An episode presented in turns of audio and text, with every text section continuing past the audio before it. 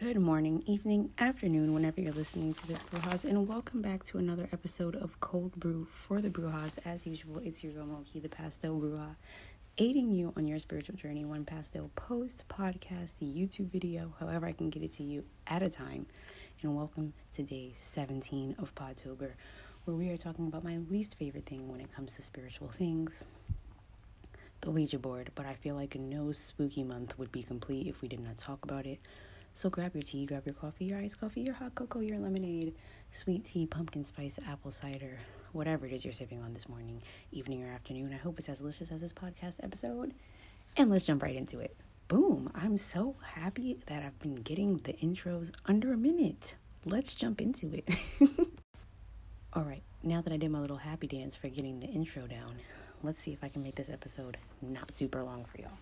Now, like I said, before, as I say this, I'm about to jump into a whole tangent, but before I do talk about the Ouija board and its history and all the crazy things that have happened with it, I want to talk about why I don't like Ouija boards. One, I am not a fan of anything that you can communicate really with the other side.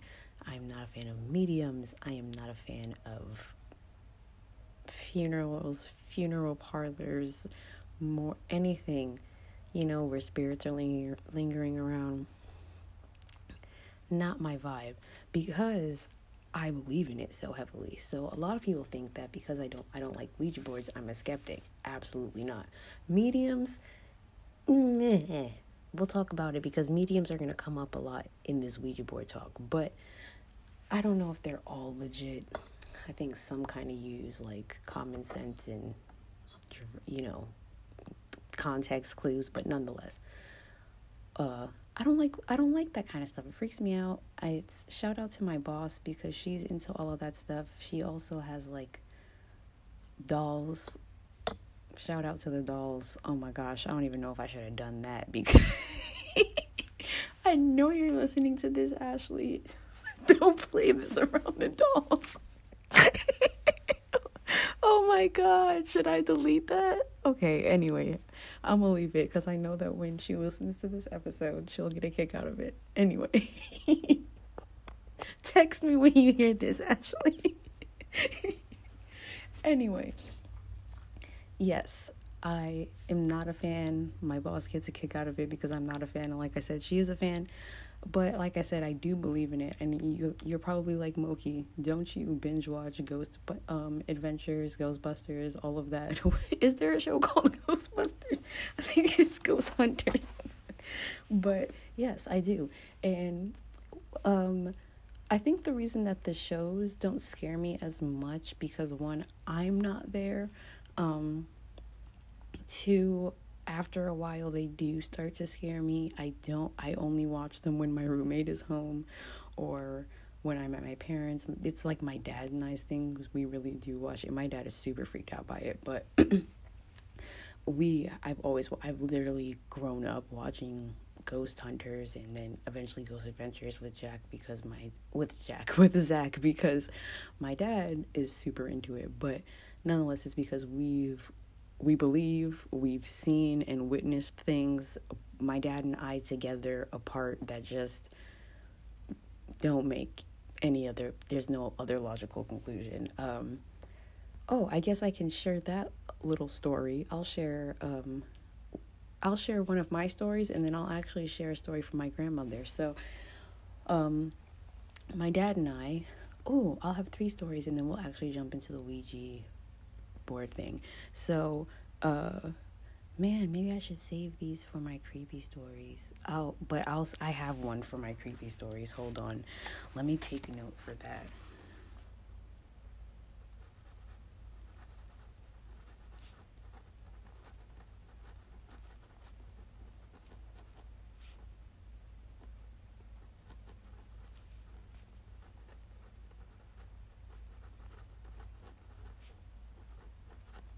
Sorry. I know it's like a silent pause, but I had to write that down so I don't forget to do that when I do my Halloween stories because those two are creepy and they definitely have to be done on Halloween. But my dad and I, uh, so basically, how my, uh, I'll do this first one first and then I'll talk to you about the second one that my dad and I witnessed. So, in my apartment, well, the apartment that I grew up in back at home in New York, my uh, uh, the apartment that we lived in was actually formerly a nightclub in the apartment complex. So, in my living room, we have a full wall to floor mirror.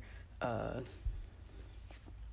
a wall. I guess I guess the whole wall is just mirrors um, in the living room and a lot of times when people would come over like my friends for the first time they either thought it was super cool or uh, creepy because you know for the spiritual aspect um, so you know my parents and um, specifically my mom made a very uh, strong like point it was ritual in my house for us to cleanse these mirrors like once a week and i don't just mean regular glass cleaner cleanse. Obviously, we did that because we had a whole wall of mirrors and eventually two kids running around, my brother and myself.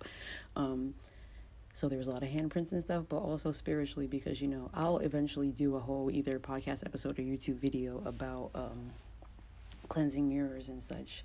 But because of this, now we're not going to jump into the mirror story because we'll be here forever. But there is a spirit at my parents' old well at my old house where my parents live and it's a small a small it's a little girl that runs around in a white t-shirt and we I my parent I've lived that in that apartment pretty much my whole life well my whole life not pretty much my whole life my whole life is well I moved out now so pretty much my whole life and yeah we would see her all the time I don't see her now um like the past few times that I've gone up there, like even like since I've moved out, I haven't seen her. I haven't asked my dad if he's seen her, but uh, yeah, we would see her all the time. And then there was also a man that would uh, my so basically how my house is set up is my dad has like his music studio in the living room and oh my god i hope i don't have bad dreams because of this because i'm getting heebie jeebies already. But uh there would be like when you sit at my dad's computer desk and you're not really looking like in your peripheral vision sometimes you would just see like a black shadow that looked like a man uh waiting to go into my grandmother's room and i know that probably sounds very creepy and very scary but um what we think it is and what my grandma told me it was because at the time this was happening when she was still alive obviously uh, my grandma used to, obviously does tarot readings and she would have a lot of clients that would come and, and get tarot readings at the house and eventually you know as i said when there was two kids running around they would be done in her bedroom. Now we don't necessarily know if the spirit is a man. It kind of just looks like someone like a shadow and we just kind of got man vibes. We never spoke to the spirit but that's what it just looks like. And that something that we just grew up it was a completely normal thing in my house. There was no like poltergeist activity where things were like except for one time a piece that's the second story which was going to be like the the time a random piece of paper just started fluttering around the house for a minute and my dad and I it was like 3 in the morning and I was maybe like no more than 12 years old and my dad and I were up on the weekend cuz we're both night owls and he was working on his music stuff and I've always been some sort of entrepreneur. Side little fun fact about me. When I was in like elementary through like maybe sophomore year in high school before things got serious like and I had to start thinking about college I sold phone cases. Um I would basically order a whole bunch of phone cases and sell them at school and then i became essentially a phone case personal shopper where people would pay me to find phone cases because this was before like amazon was really big to find phone cases for specific things specifically like at the time like justin bieber and things like that. I would find them online send them them they would pay me the money and like a fee for finding it and then boom so that was my first ever ever ever business but yeah so i was always working on something and we were always up late and um yeah this paper just started flying around and my dad just and i just looked at each other like what the fuck is happening? And yeah we never found out what it was. There was never an explanation for it and yeah we haven't we never really talked about it after that maybe like a little bit after but it was the strangest thing. Now then another story about spirits and other sides is that my grandmother says that when uh, my grandfather passed away, she went to go make herself a cup of coffee in the morning, and uh, when she made herself a cup, randomly a second mug fell out of the cabinet as if it was my grandfather. Like, are you gonna make me a cup? And she made the cup because she was just like, yeah. I'm gonna make the cup, and I always thought that was a cool story. I remembered it ever since she told me. I think she probably only maybe told me it once or twice, but it was it was creepy and cute at the same time. Nonetheless, now that I've told you why I'm scared of communicating with the other side and what you know, whatever heebie-jeebies, let's talk about the Ouija board because honestly, the Ouija board itself, it's not a very like old school like this like I don't know why I'm gonna use this reference, but uh Indiana Jones treasure, like they came across this Ouija board and they started replicating it. Like, no, it wasn't like this ancient thing. It was like people started hearing about it because spiritualists, air quotes, at the time were using this tool. And some guy, um, basically i'm gonna give y'all the very like spark notes version of this. I'm sorry if y'all thought this was gonna be like an in-depth research. Maybe as the podcast grows and progresses i will do a more in-depth detail of ouija boards. But because i'm already freaked out by him we're gonna get the bear we're gonna just i'm gonna give y'all information but we're not gonna go too hard. But yes basically a guy in the late 1840s who was a lawyer um, who also had either a sister or a cousin who was claiming to be a medium, created this thing. He went to, ironically enough, a uh, coffin builder, asked him to make the Ouija board for him, and they started selling it.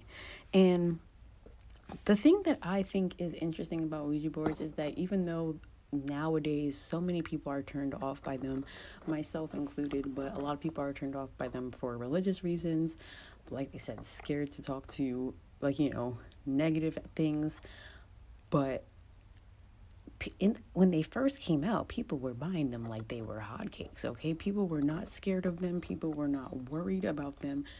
They were more like you're now. It's think about it. People were going out and buying them like buying them like they were Cards Against Humanity, Monopoly, Life. Like they were buying these boards. They were a board game. Kids were playing with them. They were at birthday parties. They were a regular toy. But uh things started getting a little bit uh creep not creepy, but things started the Ouija board started getting a negative connotation when a lot of people started claiming that Ouija boards told them to do crimes. There was an instance where uh, two boys used the Ouija uh, used the Ouija board and claimed it told them to kill their mothers, and they killed their mothers. So when these types of things hit the news and these types of things become, you know, popularized, obviously there people are gonna be like, hell no, we're not bringing these in our house because what the fuck. Um, there was another instance where a woman killed her son in law because her daughter and her niece used it. And, you know, so it's just like once people started hearing, right, these boards are starting to tell people to kill people and do crazy shit, maybe they are evil. That's when they started taking a negative turn. Uh, so basically, before we cannot end this episode without actually talking about what a Ouija board is. So it's usually a rectangular board um, and it has the alphabet from A to Z. It has numbers from 1 to, I believe, 9. Um, and the, the words yes, no, hello, and goodbye on the board. You then use a planchette, which is kind of like an upside down heart shaped uh, item with a hole in the center so that you can see what um, letter uh, you're using. So sometimes you'll see people use Ouija boards in movies or shows, and they're using the pointed part of the planchette to say this letter or this uh, what is it? This word, but it's actually supposed to be whatever number or letter is in that circle in that planchette shape. So just a little fun fact if you ever use one. Also, I found out that some people say Ouija, some people say Ouija. And when they were advertising this, they even told people it doesn't matter how you say it. Um, it's the same thing. I believe there was an, an ad that said whether you say Ouija or Ouija, it all means good fun. And the name of the board has like a little bit of controversy as to where the name of the board comes from. This particular that guy I told you about, the lawyer, his sister slash cousin says that it meant good luck in some language. Some people say think that it's the combination of we which is yes in French, and ja, which is yes in German, meaning the yes yes board. Um, and I believe there's another theory for what it is as well. But nonetheless, these boards, the you know, like I said, they were created fairly recently. I know 1840 doesn't sound recently, but in the grand scheme of things, and they only very recently started getting their negative connotation associated with them. But nonetheless, they freak me out. And they give me the heebie jeebies, but they started out as your basic regular board game until some people started getting a little crazy with it. And then people were like, maybe we should slow our roll with these Ouija boards, which I do not blame them. Fun fact about me, I actually kicked a girl out of my college dorm for trying to bring a Ouija board in my dorm because she was like, Oh, I heard you do tarot. And we thought you no, I don't fucking want no. Get the fuck out of here. I'll punch you because why what? First of all, you're gonna bring an unknown Ouija board into my room. I don't even know you. Like, be careful out there. Let me ask two questions. I'm gonna leave the Q and A down below if you're listening on Spotify. Have you used the Ouija board?